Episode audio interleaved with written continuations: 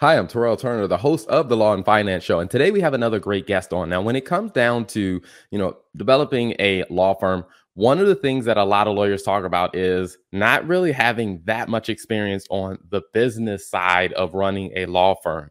Now, today we're going to talk to a great guest that her firm, they do a lot with business law and bankruptcy. And we're going to talk about, you know, what it's like in, you know, helping her clients manage business aspects of how they run their business and what it is like for her managing her law firm and the business side of that. So stay tuned for today's guest.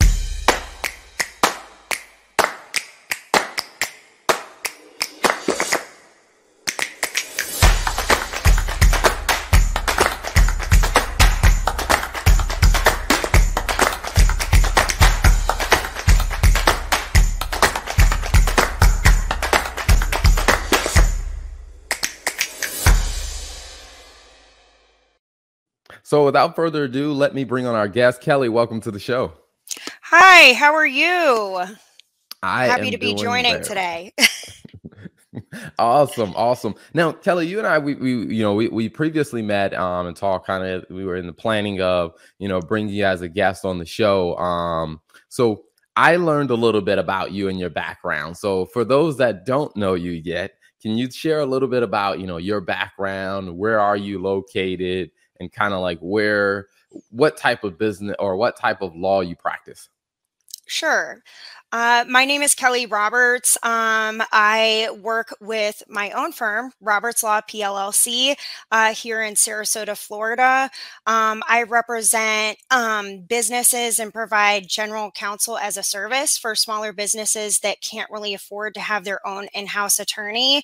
Um, I also provide dispute resolution and bankruptcy services for business owners, uh, consumers, and as well as those uh, small businesses that you know get themselves into trouble um, be in this virtual world that we find ourselves in um, i have clients that span the entire state of florida and some of them have florida businesses but they are based in other states and sometimes other countries.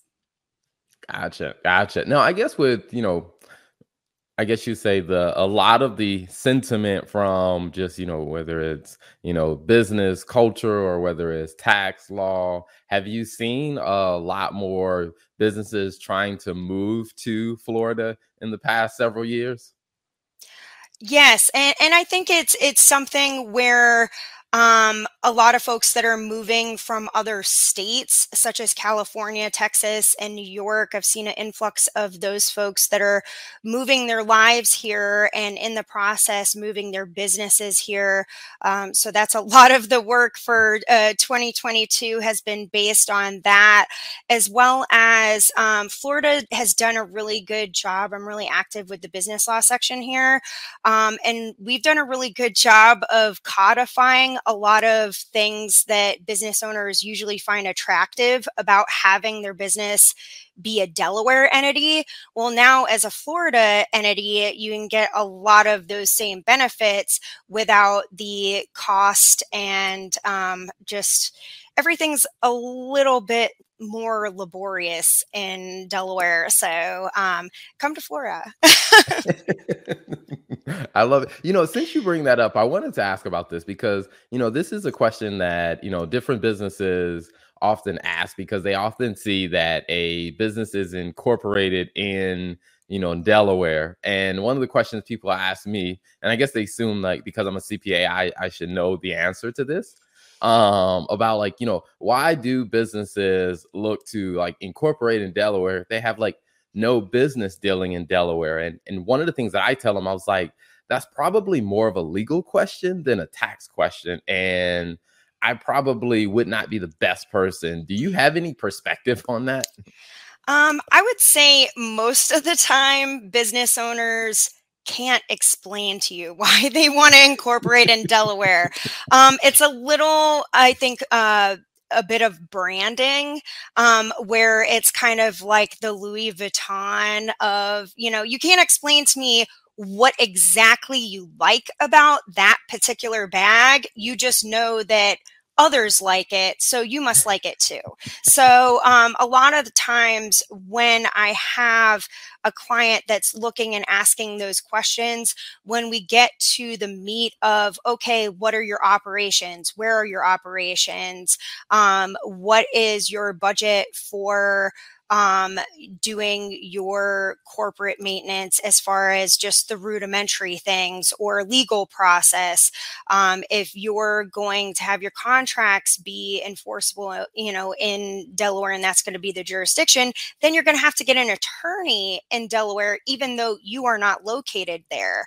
And a lot of times, uh, you know, since it is the Louis Vuitton of corporations, um, then you are going to get the Louis Vuitton price in attorneys.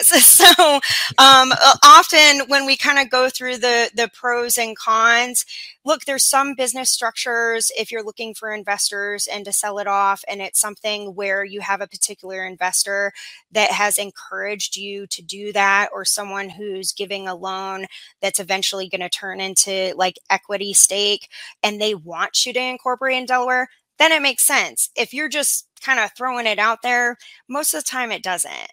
Um, and if there ever becomes a need for you to become a Delaware entity for a particular purpose, then you can um, often, with most entities, move it to Delaware to, to have it become a Delaware entity when and if that need ever arises. But if you're a closely held small business, um, then having, you know, keeping everything close to home to the extent you can um, will make things easier. Mm-hmm. Awesome. You know, and that's a really good point because I it's one of those things that I, I was talking to a business owner and they were telling me like, hey, I know a lot of businesses, you know, incorporate in Delaware. And I and I told them I was like, well, one of the things I think that that involves is it says that if there is a dispute, it will be governed by Delaware law. And I was like, well, do you even know if that's like in the best interest of your business? And they were like, well, I don't know. I'm just like, you should probably talk to a business lawyer or a business attorney to kind of understand that. Right. And a lot of these conversations, um, you know, when I'm, I do a lot of business transactional work, um, and uh, an attorney at a, at a networking function actually found this comment very surprising. Um, I don't really, on an ongoing basis, I don't have business owners that don't have CPAs it's a requirement that you have to have a CPA that you have access to because for those tax questions, I'm not going to be able to answer that. Um, and, a, and a lot of these questions aren't simple, you know, profit and loss, you know, basic math questions. They're more strategic. Um, and for the business transactional work that um, that I do uh, with that client that comes on if you know whether they're the seller or the buyer and we're looking at you know how to structure that sale or how to structure the new entity and take ownership of that either stock or assets i always start the kickoff with their cpa because the legal and accounting answer predominantly are not going to be the same. So we need to kind of collaborate and figure out what is the legal answer? What is the accounting answer? And how do we make those work together um, and really weigh the pros and cons as to how the client wants to do it? Because sometimes the client you know they they're telling you that they want to do it a particular way and it's and it's not necessarily based on what is customized for them but it's based on someone else's experience. And businesses you know, are all different. They're as different as the people that operate them. Mm-hmm. You know, and I find that to be very true of like a, a, a lot of the advice that I see business owners following.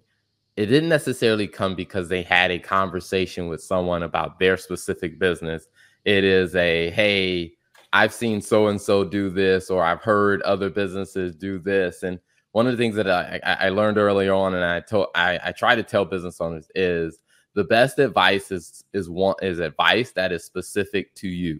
Like you know general advice may be good but it may not always be in your best interest because you don't know the details behind it. So i mean i, I think you're that is an amazing point. So one of the questions I'm curious about is like as you start dealing with, you know, so many different business owners, whether it's transactions or just different business matters, do you find that uh, a lot of your clients come ready to listen to the specific advice or do they come with a lot of you know i guess you say assumptions or pre or misconceptions before they start working with you uh I think it's a little of both. It it depends on the client and really kind of their walk of life.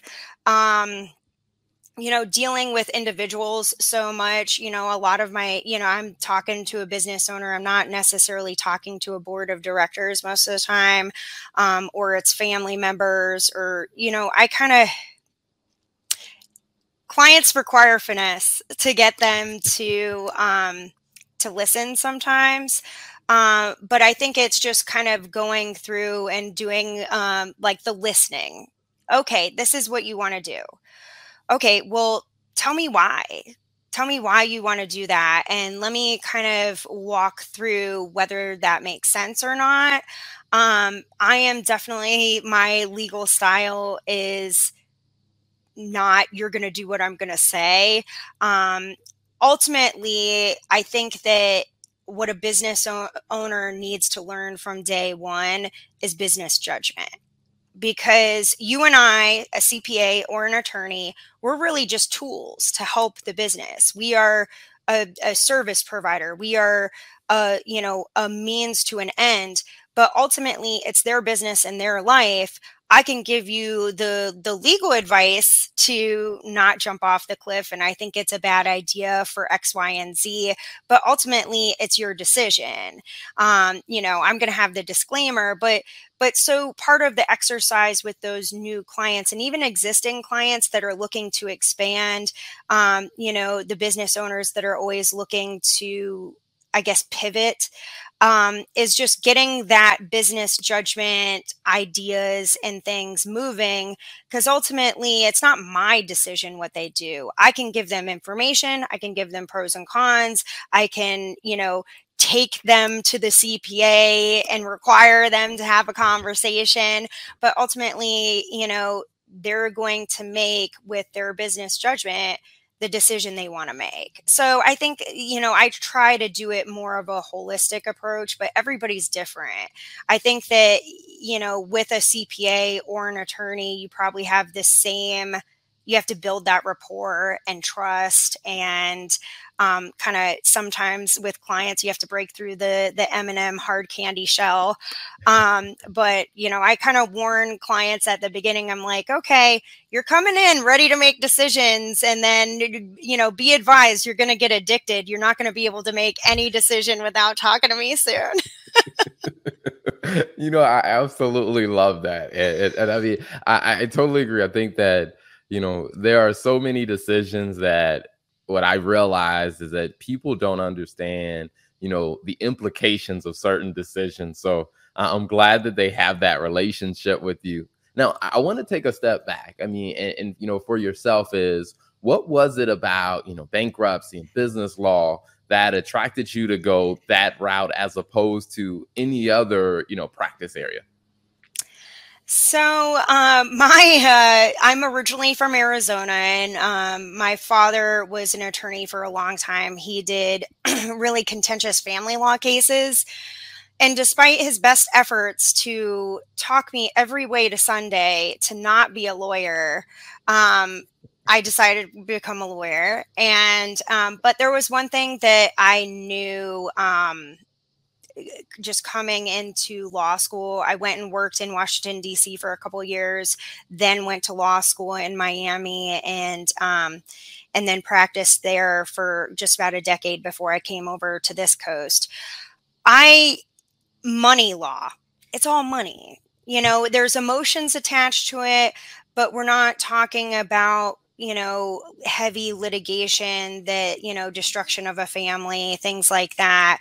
For me, I always liked the, the, you know, the problem solving and strategy and things like that that went with more of those aspects. And I thought that in my view, from the experience that I had and and and just everything, is that you can make a bigger difference with a transaction. You can make a bigger difference helping a business grow, make a bigger difference in helping someone have a fresh start so that they're not just weighed down by debt forever and they feel like their life is over. This area of law, I felt like I could use the law to make the most difference in a positive way um, rather than more of the litigious side of the law that seems in my mind to make just everybody miserable, including the attorney doing it. you know, it's, it's what something I'm learning more and more. Like, you know, our, our firm, we support bookkeeping and CFO services for law firms. And as I talk to more lawyers, one of the questions that, you know, I end up, you know, having with them is, like I know we're trying to forecast and we're trying to plan out, you know, what the financial future of this looks like, but I got to ask like how are you doing as a lawyer because the type of law you practice it, it does have an impact and I find that those that are in family law oftentimes they tell me they're like, "You know what, Terrell, sometimes this is a bit overwhelming." So I'm like, you know what? That's something I think more lawyers should probably think about, uh, as opposed to it may be lucrative, but it's like if you don't think you can actually like handle the the I guess you say the emotional baggage that comes with the type of law you practice, I'm like I'm starting to realize that is an important factor to consider. Um, I love what I do and just in running my business and everything like that. Um, I got some valuable advice from some other attorneys, you know, in doing the research on opening up my own firm and how to structure things. And one of the pieces of advice that I got um, was regarding screening the clients you take. And screening the clients and the matters that you take can have a big impact on just how your firm runs, your mental health, how you're able to allocate your work and be efficient. Um, and those pieces of advice that I'll share um, are stick to your wheelhouse. You know, don't feel like because eh, right when you open the doors of your firm that you don't automatically have 15 25 ongoing clients or matters going on at one time that you have to take something that maybe you shouldn't that you know you don't is not in your bag of skills and you take it and then when that ideal client comes you're too busy to really give that matter the attention that it needs because you're too busy trying to learn this other thing for this case that you shouldn't have taken. Um, and the second piece was you know what clients you're not you shouldn't take. It's like you have that gut um, tinge that tells you there's something about this case that you maybe don't know or something about this particular person where you know it's it's not a good match. And um and i'm very that's that's why for me for most of my business clients a lot of attorneys in town um, will charge for the first consultation for me i always want to do a hi how you doing initial just let's talk about what your needs are and what your business is to see if it's a good fit because if you personally or your business's needs don't match up with what i'm able to give you as far as attention and skills then you're going to affect the service and capability that I have in servicing my other clients. And I don't want to take on a matter or a client that is going to negatively affect my ability to like sustain on a like equilibrium um, where I'm at my best. And also, I don't want other clients to sacrifice because I took this matter that you know my my tummy told me I shouldn't. Um, so I've always kind of that has been some advice that I got, and I really have tried to stick to in my practice that I think has served me very well. Awesome. I love it. I know if people are interested in learning more about you, your firm, where should they look for you online or on social media? Um, I have a LinkedIn page for the firm, also for me personally. Um, I share a lot of stuff that's going on either with the business law section in Florida or just things that I see that are of interest to clients of that I have or potential clients or other professionals that I work with. Um, I also have um, a website. Um, you're free to email me with any questions. I get a lot of emails and calls on how to, you know, how do I get started with starting my own law firm and what steps should I take? I'm happy to, if anyone wants to reach out and just get some general advice. Um, and I also um, have a firm Facebook page. Um, but you can get in touch with me. I'm I'm around.